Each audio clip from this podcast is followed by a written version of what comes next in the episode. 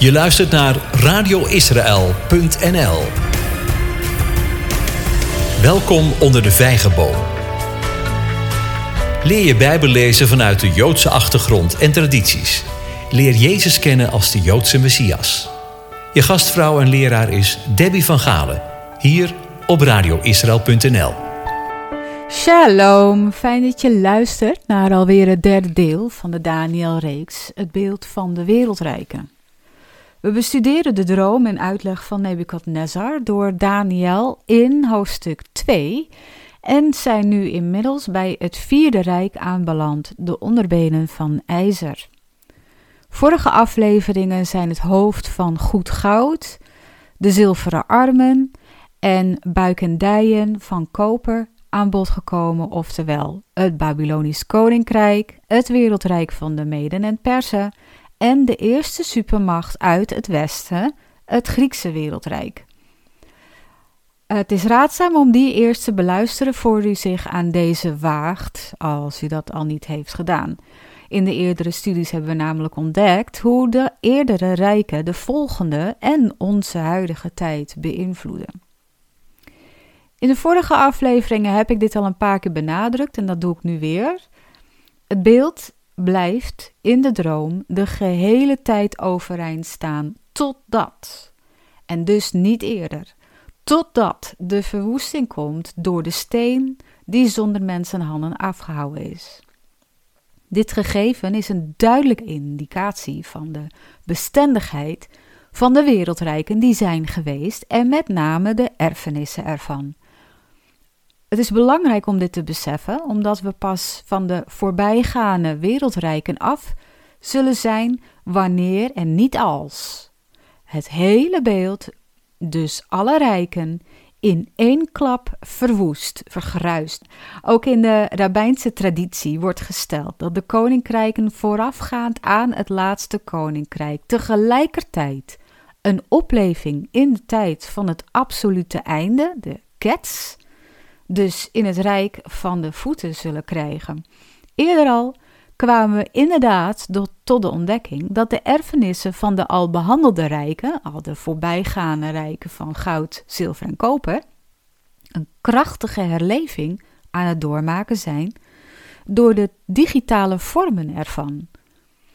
Daarnaast stelde de Rambam, dat is uh, Rabbi Maimonides, die in de 12e eeuw leefde, Ehm, uh, dat het idee van de vier koninkrijken niet bedoeld is om de hele wereldgeschiedenis te behelzen, maar dat het de contouren laat zien van alle rijken die direct te maken hebben met de geschiedenis van het volk Israël in de verstrooiing en hun land. Daarom worden alleen de koninkrijken in het beeld getoond die daarmee te maken gaan hebben of hebben gehad. Ik denk dat het heel verhelderend is, dit idee, omdat er natuurlijk meer koninkrijken in de wereld zijn opgestaan en gevallen, zelfs nu. Het verschil zit hem in hun relatie tot Israël als volk en het land en tot de God van uh, Israël. Rome wordt in de geschiedenis, uh, zowel in de geschiedenis als in de Mishnah, consequent aangewezen als het vierde koninkrijk, dus de onderbenen van ijzer, en wel om twee redenen. De eerste gaat over de veroveringen en uitbreidingen van het Romeinse Rijk, die ook het Heilige Land behuilste. En ten tweede was het Romeinse Rijk direct verantwoordelijk voor de daaropvolgende ballingschap uit het Heilige Land van de Joden. Zolang er geen nieuw superrijk opstaat, die vanwege deze twee redenen een opvolger van Rome genoemd kan worden, wordt Israël nog steeds beschouwd als zijnde onder de Romeinse ballingschap. Jezus spreekt duidelijk in Lucas 21, vers 20 tot 24. Lucas 21, vers 20 tot 24 over de toen op handen zijnde Romeinse ballingschap en zijn duur. Nou, in mijn HSV-bijbel, en ik weet niet welke versie u leest, maar Ehm, ook de NSB-vertaling heeft dat voor, voor zover ik weet. Bovenaan dat stukje staan dat het over de grote verdrukking gaat. Maar negeer dat maar, want dat is een redactionele toevoeging door de vertalers. En die klopt niet met de geschiedenis. Laten we even lezen. Lucas 21, vers 20 tot 24. Wanneer u zult zien dat Jeruzalem door legers omringd wordt, weet dan dat zijn verwoesting nabij is. Laten dan wie in Judea zijn vluchten naar de bergen en wie in het midden van Jeruzalem zijn daaruit wegtrekken en wie op de velden zijn er niet ingaan. Want dit zijn de dagen van wraak, opdat al wat geschreven staat vervuld wordt. Maar wee de zwangeren en de zogenden in die dagen, want er zal grote nood zijn in het land en toren over dit volk. En ze zullen vallen door de scherpte van het zwaard en in gevangenschap weggevoerd worden onder alle heidenen. En Jeruzalem zal door de heidenen vertrapt worden totdat de tijden van de heidenen vervuld zullen zijn. Wijlen professor David Flusser van de Hebrew University in Jeruzalem heeft het jaar 1967 geïdentificeerd als het jaar van de vervulling van de tijden van de heidenen, omdat toen Jeruzalem onder het bestuur van Israël kwam te staan na de oorlog. Toch kun je je afvragen of daarmee de tijden van de heidenen echt vervuld waren voor Israël vanwege de vazalrelatie die zij hadden tot de Verenigde Staten. Tot op het moment dat president uh, Trump de Balfour-declaratie uit 1919 eindelijk in werking deed treden, waarin gesteld wordt dat het Joodse volk recht heeft op hun eigen land en op zelfbestuur. En dat was ze dus beloofd. Hoe dan ook, Jezus wees de periode van de Romeinse ballingschap aan, van begin tot het einde, wat direct verband houdt met de uitleg van Daniel over de onderbenen van ijzer van het beeld.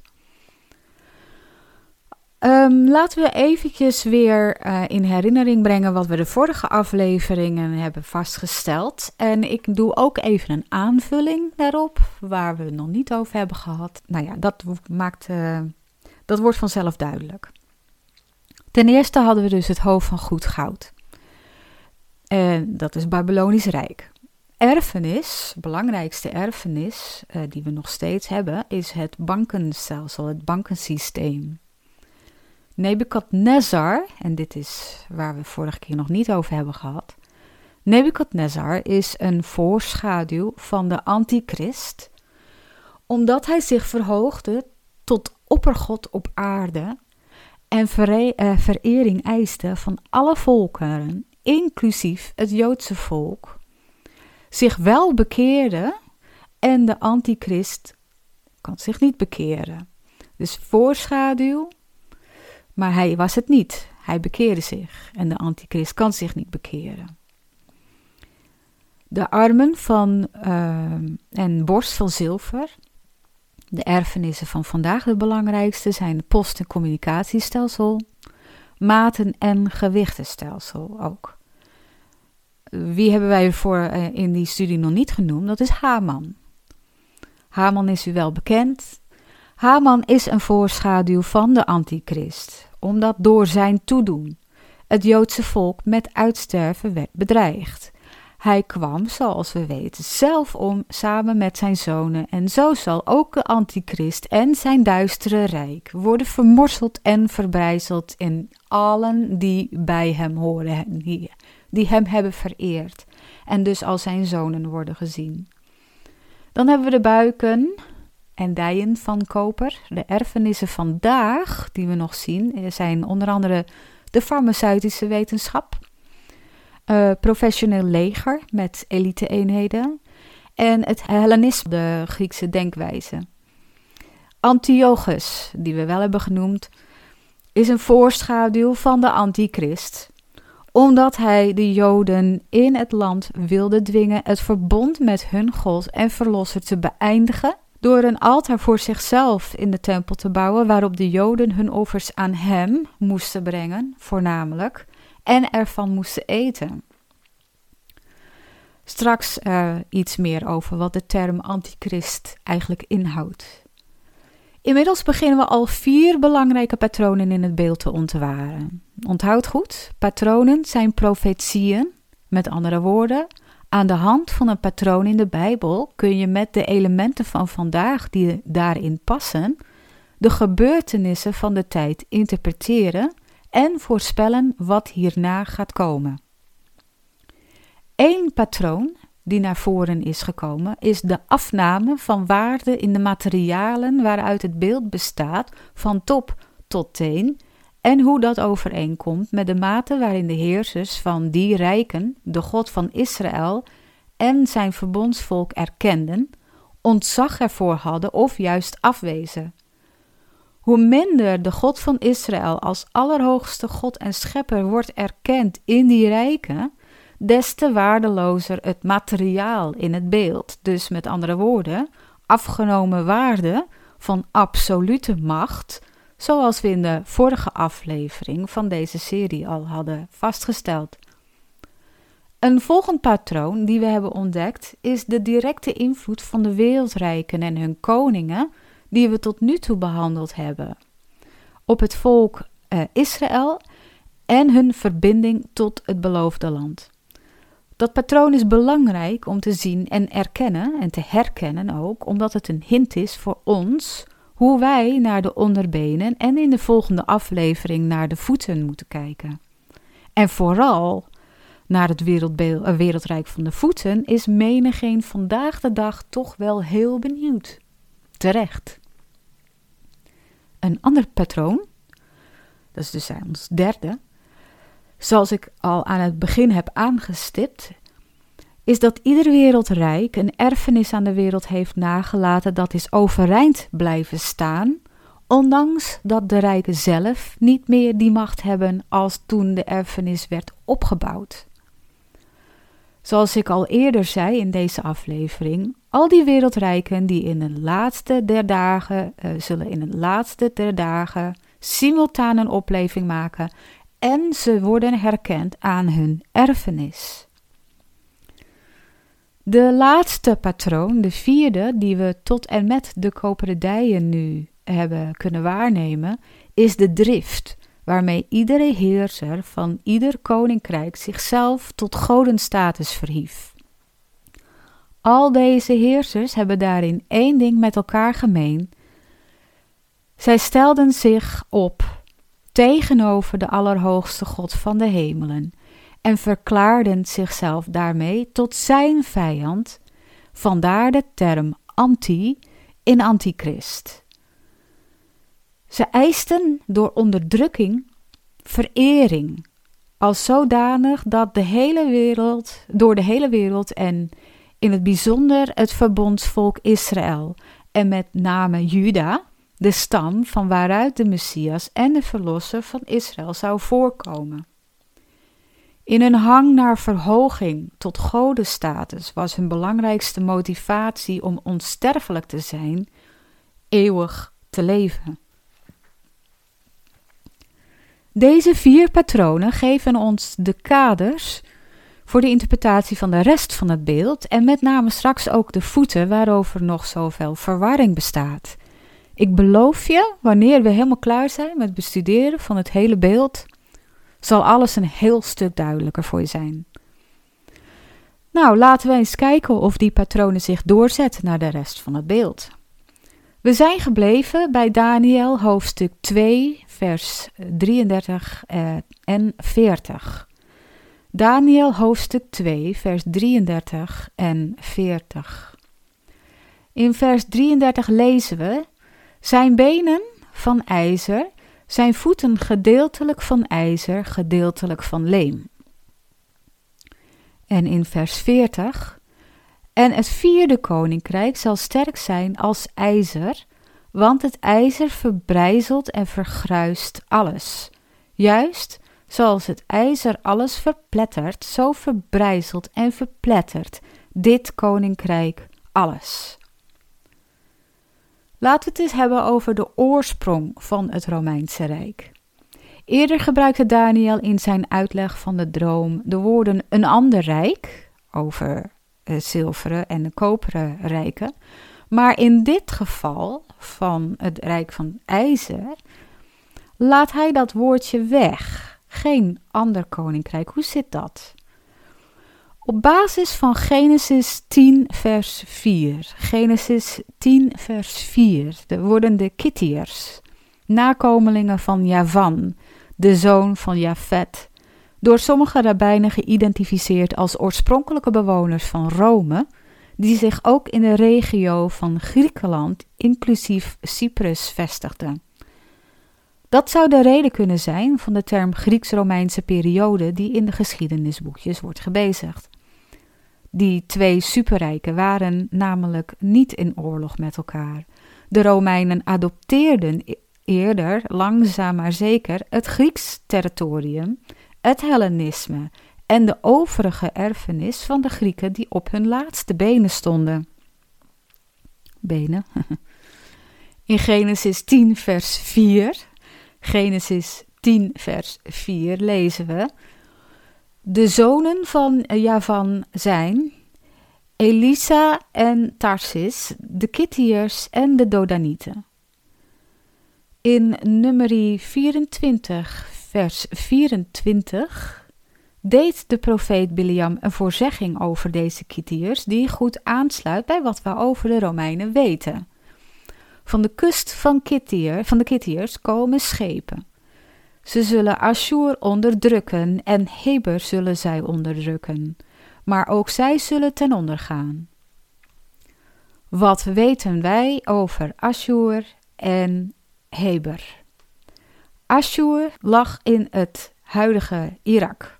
Daar uh, kwam het um, Assyrische Rijk uit vandaan. Het, dus het oude Mesopotamië. En Heber is in het Hebreeuws Eber. En Eber is een nakomeling van Shem. Semieten dus.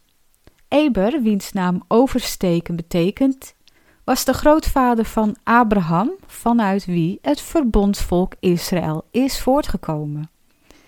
Eber is daarnaast het wortelwoord van onder andere Ivriet, Hebreeuws en Hebreërs. Wie zouden de Kittiërs dus ook onderdrukken? Als je nu zegt het Hebreeuws sprekende volk of iets in die trant, dan zit je helemaal goed. De overheersende overtuiging in de rabbijnse traditie is echter dat het Romeinse Rijk voortkwam uit het Edomitische Rijk. Hij wordt niet gezien als een ander, want hij is Israëls broer, zoals we in Genesis 25, vers 30 kunnen lezen. Genesis 25, vers 30, om later zelf nog te lezen.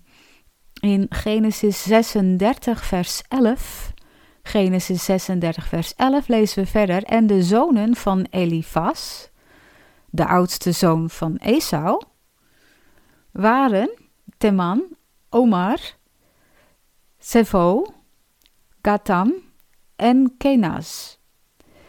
Zeffo zou volgens een legende naar Italië zijn gegaan en daar door de inwoners tot koning zijn gekroond. Op hem zou de mythologische figuur Janus zijn gebaseerd, een van de oudste goden van de Romeinen, die volgens Romeinse legendes uit het oosten kwam, vlak na de dood van Jacob en Esau. Het is goed mogelijk ook volgens rabbijnse uh, interpretatie, dat de oude Kittiërs het Romeinse gebied eerst bewoonden en later werden opgenomen in de Edomitische stam via het sluiten van onderlinge huwelijken. En van daaruit ontwikkelde het Romeinse volk zich verder met alle mythes die erbij horen. U, kent, weet wel Romulus en zo. Maar het, het volk bleef klein tot de tijd van de Grieken. Als we de profeten in de Bijbel over Edom leggen, uh, over Edom leggen naast de profetieën over eindtijd Babylon, dan valt op hoe sterk de overeenkomsten tussen de beschrijvingen, uh, ook de beschrijving van de oordelen van God en de timing ervan zijn. Dit is een interessant gegeven, zeker als je naar de tekst in Jesaja 63 kijkt. Jesaja 63, waar de Heere spreekt over de kleur rood aan kleding. En die tekst, Jesaja 63, is de basis voor Openbaring 19, vers 13. Openbaring 19, vers 13. Ik raad je aan deze teksten zelf te gaan lezen. Helaas hebben we daar nu geen tijd voor. Maar onthoud overigens dus wel de term rood. Want die speelt in de volgende aflevering een belangrijke rol. Laten we het hebben over de omvang van eh, het Romeins Rijk. Al tijdens de Griekse overheersing kwam het tweede superrijk uit het westen op, het Romeinse keizerrijk. Omdat deze twee superrijken voor een korte periode elkaar overlapten, spreken we vaak over de Grieks-Romeinse periode, wat ik al heb genoemd. In die periode ontstond ook de Hasmonitische dynastie in Judea, na de overwinning op de vrede Griekse overheersing van uh, Antiochus. De Romeinen hadden de alleenheerschappij tussen 168 voor Christus en 451 na Christus. Op zijn hoogtepunt reikte het Romeinse Rijk van Northumbria in het noorden van Engeland, grenzend aan Schotland, tot een klein deel van het westen van Germanië, dus nu Duitsland, van de hele Balkan het gebied rond Zwarte Zee uh, tot de zuidkant van de Caucasus.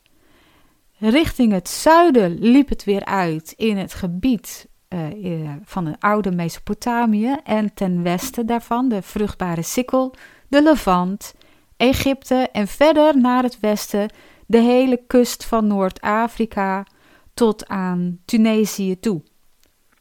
En dus alles daarbinnenin. 25% van de toenmalige wereldpopulatie werd onder de Romeinse wet geboren en stierf eronder. Wat opvalt is dat het gebied van de Meden en Persen niet zijn opgenomen in dit rijk. Daar zaten de Parten, die rond 250 voor Christus de Grieken wisten te verdrijven uit het Grieks-Seleucische Rijk en uh, daar tot 224 na Christus de dienst uitmaakte, totdat het nieuw Perzische Rijk van de Sassaniden ontstond. Het Romeinse Rijk wordt in de droom van Nebukadnezar verbeeld in de onderbenen. En als we nu nogmaals naar de atlas kijken, naar de kaart van dit hele gebied, wat valt ons dan op aan de vorm van het hart van het Romeinse Rijk? Hoe is ons op school geleerd waaraan wij het hedendaagse hart van het Romeinse Rijk, Italië met als hoofdstad Rome, makkelijk aan kunnen herkennen? Als je denkt aan de laars, dan heb je het natuurlijk helemaal goed. Een vraag. Welk deel van het been bedekt een laars? Is dat niet het onderbeen? Toeval of niet, het is een opvallend detail in de context van zowel de droom van Nebukadnezar als de geschiedenis.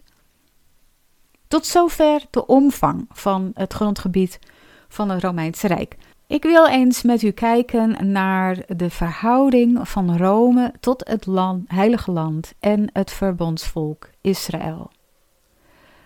Vanaf zes eeuwen voor Christus tot en met 70 na Christus, dat is dus het jaar van de val van Jeruzalem, heerste er geen onafhankelijke koning uit de stam van David meer over Israël.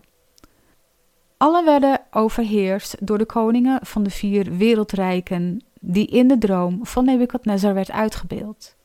Ten tijde van de Romeinse overheersing leefde slechts 5 tot 10 procent van de Joden voor 70 voor Christus in de diaspora, verspreid over het hele Rijk. Na de opstand in 70 AD na Christus en de Joodse oorlog, dus tegen Rome, was het eerder andersom. Ogenschijnlijk leek daarmee een einde te zijn gekomen aan de voorspellingen die waren gedaan. Tot 70 na Christus werden de Joden zeer gerespecteerd in het Romeinse Rijk. Het Joodse geloof had door een bijzondere Romeinse wetgeving de status religio licita, legale religie, gekregen, waardoor de Joden in het Romeinse Rijk waren vrijgesteld van de aanbidding van de keizer als, als uh, God. Ze geloofden in de enige ware God van Israël en weigerden in navolging van onder andere Jozef en Daniel empirische aanbidding. Het geloof werd beschouwd als een oude religie en kreeg om die reden een beschermde status. Daardoor ontliepen zij vervolging. In de laatste fase van deze beschermde status groeide echter ook de groep volgers van de weg, Jezus van Nazareth, onder de heidenen, rap. Ondanks het feit dat dit geloof een nieuwe variatie stroming was van het, nieuwe, van het Jodendom en is nog steeds, omdat het zijn oorsprong in Israël had, en omdat het dezelfde monotheïstische overtuiging aanhing en aanhangt als de overige religieuze Joden van geboorte.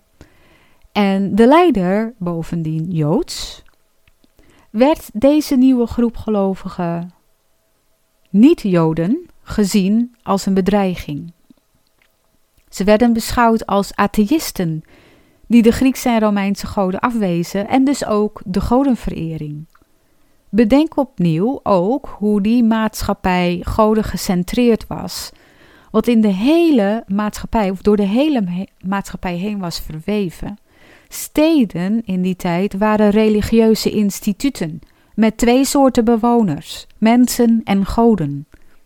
Goden werden gezien als supermenselijke wezens die over de mensen stonden. In de familie stond de vader, de oudste vader, direct onder de familiegod. En ook het onderwijs en binnen het leger was alles doorspekt met godenverering die bij die beroepen pasten. Het Hellenisme was door de Romeinen geadopteerd en in hun ogen verbeterd. Nogmaals, voor een Griekse en Romeinse heiden betekende geloven in de God van de Judeërs afscheid nemen van hun afkomst en een nieuwe afkomst adopteren. Nou was dat niet ongebruikelijk in die tijd, maar deze God was toch even een hele andere tak van sport. Dat had als gevolg dat zij door hun eigen familie en maatschappij werden beschouwd als landverraders. En zij kwamen aan de zelfkant van de maatschappij terecht in vervolging en verdrukking. Om aan vervolging te ontsnappen gingen sommige van hen zich Joden noemen en bezochten de Joodse gemeenschap op Shabbat en ontkenden gelovigen in Jezus te zijn. Dit zien we goed terug in de brief van Johannes namens de Here aan de gemeente in Smyrna. Openbaring 2 vers 9 en 10. Openbaring 2 vers 9 en 10. Er staat: Ik ken uw werken, verdrukking en armoede. U bent echter rijk. En ik ken de laster, uh, lastering van hen die zeggen dat zij Joden zijn, maar het niet zijn. Zij zijn, of vormen, namelijk een synagoge, dat wil zeggen samenkomst, van de Satan. Wees niet bevreesd voor wat u lijden zult. Zie, de duivel zal sommigen van u in de gevangenis werpen, opdat u verzocht wordt, beproefd. En u zult een verdrukking hebben van tien dagen. Wees trouw tot in de dood, en ik zal u de kroon van het leven geven. Mogen de gelovigen uit de heidenen in het westen vandaag de dag zich ook trouw betonen en niet angstig voor de onderdrukking die het Westen nu ondergaat zijn. Bedenk goed, een dienaar zal nooit boven zijn meester staan. En als onze meester trouw tot in de dood was, dan zullen wij ons ook bereid moeten tonen daarvoor. De vraag is: zijn de gelovigen in het Westen vandaag daartoe wel bereid? Zo gebeurde het dus destijds dat de proselieten, de heidense bekeerlingen dus, intense vervolging ondergingen, vooral onder keizer Nero, of eigenlijk Neron, die heerste tussen 54 en 68 na Christus, en keizer Domitian, die heerste tussen 89 en 96 na Christus. Tijdens de Joodse opstand in 70 na Christus, ten tijde van keizer Titus, verloren de Joden als straf voor hun beschermde status en werden de inwoners van Judea, Galilea, de kustvlakte en het gebied langs de Jordaan ook verstrooid over het hele Romeinse Rijk en vervolging en onderdrukking was hun deel. Jeruzalem werd volgens beschrijving van de bekende Joodse geschiedschrijver Josephus totaal verwoest, behalve Fort Antonia, dat was een Romeins fort waar een garnizoen van de gouverneur was gehuisvest. De tempel werd verwoest en de gebruiksvoorwerpen, zoals de menorah, werden geroofd en gebracht naar Rome. De verwoesting van de tempel en Jeruzalem vond plaats op Tish B'Av, de negende van de maand af, wat ergens in juli, augustus van onze kalender uh, is. En tot op de dag van vandaag een sombere vastendag is. Trouwens, op diezelfde datum zul je wellicht weten, in andere jaren, andere periodes, vonden over ook andere tragedische gebeurtenissen in Jeruzalem plaats. Maar ja, dat is voor een andere studie. De beroemde overwinningsboog van Titus in Rome laat zien hoe de menorah als symbool van overwinning op de Joden de stad werd binnengehaald. Josephus beschreef hoe de heilige stad en de tempel in brand werden gestoken en toen het vuur eenmaal was gedoofd, dat het de Romeinse soldaten werd toegestaan om voor zichzelf als bonus op hun armzalige salaris alle goud en zilver die ze konden vinden, die gesmolten waren door de hitte, tussen de puinhopen vandaan te halen en met zich mee te brengen. In zijn werk Wars, oorlogen, merkte Josephus op dat Jeruzalem, ik citeer, zo uit en te na met de grond gelijk was gemaakt door degenen die het tot op de fundamenten opgroeven, dat geen enkele reden meer bestond voor hun die het nadien naderden, te geloven dat Jeruzalem ooit een bewoonde stad was geweest. Hiermee zijn Jezus' profetieën over Jeruzalem eh, in Matthäus 24, vers 1 en 2. Matthäus 24, vers 1 en 2 Marcus uh, eh, 13, vers 1 en 2, Marcus 13, vers 1 en 2 en Lucas 21, vers 5 en 6. Lucas 21, vers 5 en 6, precies uitgekomen. Hij zei dat er geen steen op de andere gelaten zal worden, die niet zal worden afgebroken. We maken een sprong in de tijd. In 130 na Christus bouwde de Romeinse keizer Hadrianus, de laatste keizer van de Julius Caesar-dynastieperiode, een stad op de ruïnes van Jeruzalem en gaf het de naam Elia Capitolina. Judea kreeg de naam Palestina, naar het meer dan 600 jaar eerder uitgestorven volk en aardsvijand van Israël als onderdeel van het grotere Romeinse bestuursgebied Syrië-Palestina, dat de gehele Levant, van Cappadocië tot en met de noordoostgrens van Egypte besloeg. Op deze wijze bracht Hadrianus het Joodse volk in de vernauwing, was een vervloeking, en poogde hij hun identiteit te veranderen en hun binding met het beloofde land voorgoed te verbreken. In Hadrianus zien we opnieuw een type van de antichrist. De actie van Hadrianus lokte de Bar Kokhba-revolutie uit, die van 132 tot 136 na Christus duurde in de regio Judea en uiteindelijk dramatisch werd neergeslagen. De Romeinen hadden na het neerslaan van de opstand de bergen rondom Jeruzalem en met name de Olijfberg ontdaan van alles wat groeide, de grond omgeploegd en daarna met zout ingestrooid. Dit was een gebruikelijke Romeinse straf voor een veroverd stuk land. Er zou niets meer groeien voor een lange tijd. En het zou dus voorkomen dat het veroverde volk en niemand ooit meer zou terugkeren of zich daar zou gaan vestigen. Het land was tenslotte onvruchtbaar geworden. Zo kwamen Daniels woorden over het ijzer dat alles verbrijzelt en vergruist letterlijk uit. In deze staat bleef het gebied een hele lange tijd. De beroemde Amerikaanse schrijver Mark Twain beschreef in welke staat hij het Heilige Land aantrof tijdens zijn plezierreis in 1867, waarvan hij steeds verslag deed voor een krant in San Francisco en later zijn boek produceerde, Innocence Abroad.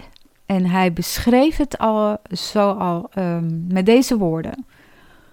Palestina zit in zak en as. En Jeruzalem de statigste naam in de geschiedenis was in werkelijkheid een klein dorp met een omtrek van een uur te voet. De mensen in lompen, beroerd, armoedig en vies, en de stad betreurenswaardig, eenzaam en levenloos.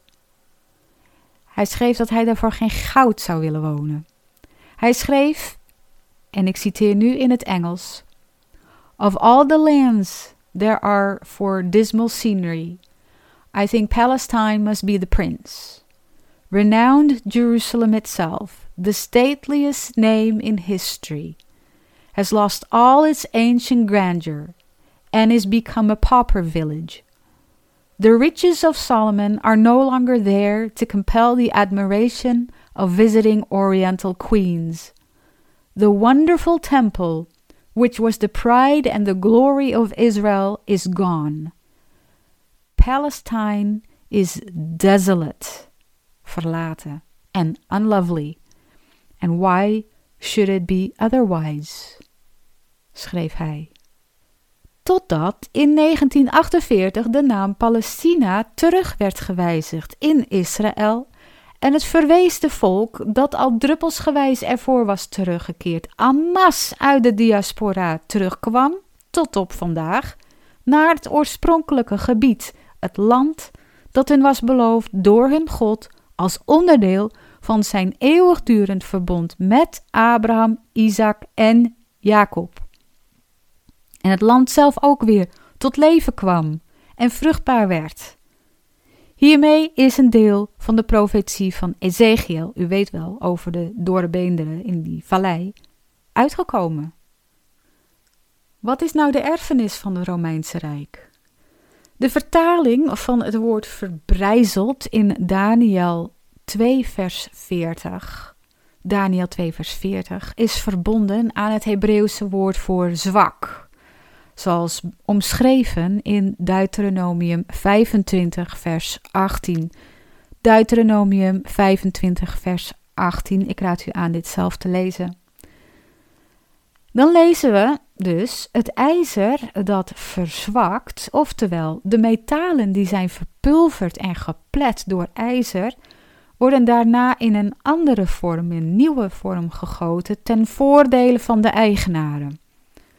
Met andere woorden, het Romeinse keizerrijk zou, waar het praktisch gezien beter uitkwam, de overwonnen volken en wat zij met zich meebrachten niet verwoesten, maar hervormen voor Romeinse uitbijting. In sommige gevallen werd ijzer puur en alleen gebruikt om iets te verwoesten, vandaar de term vergruizen. Tot nu toe hebben we daar al genoeg voorbeelden van gezien, maar omdat het ijzer doorgaat tot in de voeten, is het iets waar we vandaag de dag dus nog steeds mee te maken hebben. Hoe weet ik dat? Omdat het volk Israël, zoals gezegd, volgens de vele profetieën terug is in het beloofde land en zo op het oog zelfbestuur heeft. Echter, als we onder de oppervlakte kijken, gaan we nog doen later, ontdekken we dat het toch een beetje anders ligt. Dus, wat heeft de wereld van de oude Romeinen geërfd? In praktische zin staan zij bekend om de technologische ontwikkelingen die hun tijd ver vooruit waren. En dat is dus echt gesymboliseerd door ijzer op vijf verschillende gebieden.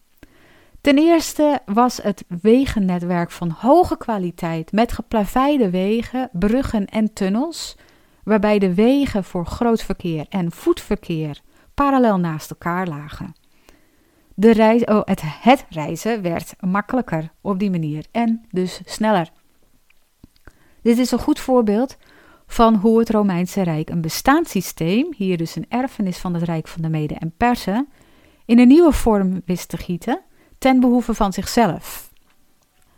Ten tweede de aanleg van aquaducten om snel water te transporteren naar gebieden zonder water, waar afgelegen dorpen, steden en de landbouw enorm veel profijt van hadden. Het enige nadeel was wel hoe verder weg het water van de stroom uh, van de bron werd afgevoerd, des te smeriger en warmer het werd. Dit was bijvoorbeeld exact het geval in de stad Laodicea, Laodicea, hebben we ons woord lauw van, waarover we lezen in Openbaring 3, vers 15 en 16. Openbaring 3, vers 15 en 16. En waarnaar de Heer in zijn brief aan de gemeente van die stad verwees als beeldspraak over hun geloof. Ik ken uw werken en weet dat u niet koud en niet heet bent was u maar koud of heet. Maar omdat u lauw bent en niet koud en ook niet heet, zal ik u uit mijn mond spuwen. De derde technologische ontwikkeling was op medisch en militair vlak. Bij elkaar. Militaire veldhospitalen, waarbij artsen hygiëne onder de soldaten bevorderden en preventieve fysieke medische controles deden. Dit is duidelijk een voorbeeld van het ijzer dat verbrijzelt, zoals we in Daniel lazen. Erfenissen in dit geval van de Grieken overgenomen en in een nieuwe vorm gegoten tot hun eigen grote voordeel. Het betekende dat de levensverwachting van soldaten omhoog ging, maar ook dat chirurgen veel onderzoek en experimenten konden doen. Waar kennen we dat van? De vierde technologische ontwikkeling vond plaats op het gebied van constructie. Bogen als ondersteuners voor bruggen en colossea, aquaducten en andere gebouwen, maar ook als monumenten, werden door de Romeinen overal neergezet. Als laatste zijn de Romeinen bekend om hun uitvinding van beton, wat het produceren van gebouwen een stuk vergemakkelijkte. Archeologische ontdekkingen tonen aan dat die bouwwerken de tand destijds heel goed hebben doorstaan. Waar ik het nog niet over heb gehad, en dat zul je vast al een paar keer hebben bedacht, is dat het over twee onderbenen gaat. Tot nu toe hebben we het alleen gehad over het seculiere deel van het keizerrijk, maar daar hield het niet op. Na Hadrianus raakte het christendom nog veel meer in zwang in het keizerrijk. Het ging van een seculier wereldrijk over in een religieus wereldrijk. We kennen, denk ik, allemaal de verhalen wel over hoe keizer Constantijn de Grote zichzelf tot paus, zeg maar opperbisschop van de universele kerk benoemde. Universeel is katholiek. Hoe de tempel en priesterorde een blauwdruk werden voor het instituut van de katholieke kerk en hoe die kerkvaders, bisschoppen en pauzen die daarna kwamen steeds verder losraakten van de Joodse wortels van het christelijk geloof. Het volk Israël werd vervangen door de kerk en ook binnen de doctrine, wat dus al bij de Samaritanen begon. En Jezus werd van zijn Joodse identiteit ontdaan. Ondertussen was het Farisees Jodendom overgegaan in het Rabbijns-Orthodox Jodendom, die zich al eerder volledig had gedistanceerd van de zwaar vervolgde christenen, maar na verloop van tijd zelf ook weer zwaar vervolgd werden. Twee benen weer dus. Tijdens de Reformatie kwam er in Europa, ook in Nederland, een beweging op gang, heel onbekend, maar toch daadwerkelijk gebeurd, het christelijk Hebreïsme. En in die stroming werden de Joodse wortels van het christelijk geloof onderzocht, weer ontdekt door een kleine groep theologen. Kennelijk was het er alleen nog de tijd niet voor om er echt een stroming van te maken, want het momentum raakte verloren. Pas in de jaren tachtig kwam de beweging weer tot leven, wat nu inmiddels is uitgegroeid tot een volwaardig, maar nog steeds kleine stroming die meer en meer de Bijbel is gaan lezen vanuit de Joodse achtergrond en tradities. En Jezus opnieuw is ontdekt als de Joodse Messias, iets wat je in dit programma ook wordt meegegeven. De katholieke kerk kende een enorme scheuring, waardoor er een westerse of roomse en oosterse, dus orthodoxe tak kwam, oftewel twee benen weer. Dit was het gevolg van de opsplitsing van het Romeinse Rijk in bestuurlijke zin door de opvolger van Constantijn de Grote. In het Westerse Rijk, dat onder bestuur kwam van Rome, was Latijn de voertaal. In het Oosterse bleef Grieks de lingua franca. In het Westers-Romeinse Rijk zette het verval in, terwijl het Oosterse deel, het Byzantijnse keizerrijk, waar ook het Heilige Land onder viel, juist een enorme bloei doormaakte. Hoewel het Westers-Romeins keizerrijk rond 500 na Christus ten val kwam in bestuurlijke zin, bleef de Romeins-katholieke kerk wel stevig overeind staan. Zo bleven de twee benen de twee Grieks-Romeinse kerken, Oosters en Westers, van het beeld in de droom van Nebukadnezar een rol spelen, ook wat betreft Israël, tot op de dag van vandaag. De paus heeft ten tijde van de Tweede Wereldoorlog, en ik noem verder geen naam, maar dat kunt u zo opzoeken, een zeer kwalijke rol gespeeld door met gelden van het Vaticaan het gas voor de concentratiekampen te sponsoren. En zo blijven de benen van ijzer om te verbrijzelen en te vergruizen, ditmaal om het Joodse volk uit te roeien, zichtbaar aanwezig. Maar ook nu komt het wereldwijde mRNA-injectieprogramma dat de WHO heeft uitgerold niet zomaar uit de lucht vallen.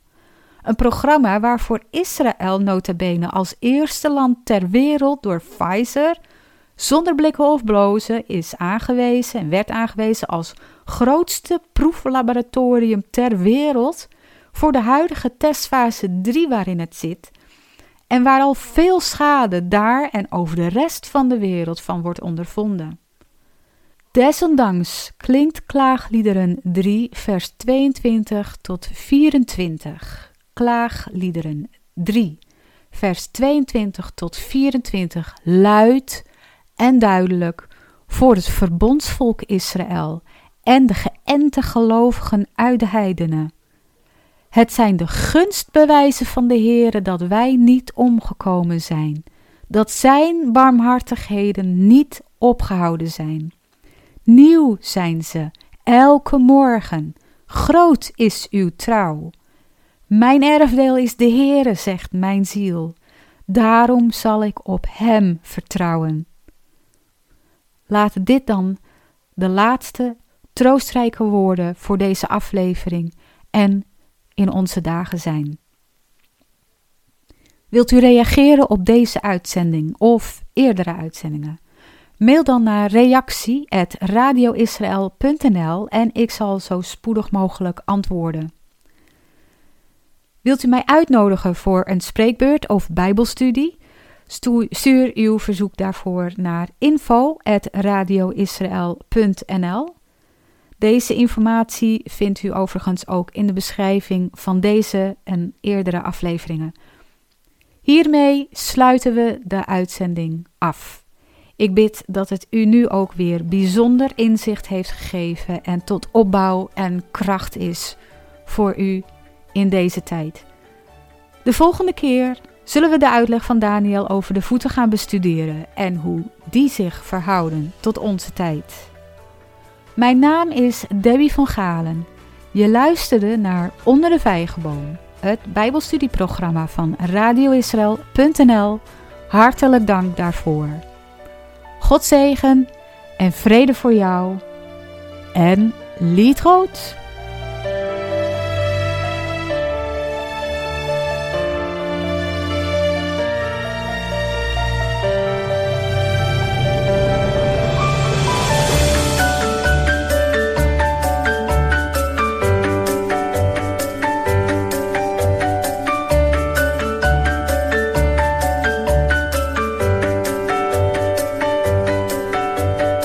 Je luistert naar radioisrael.nl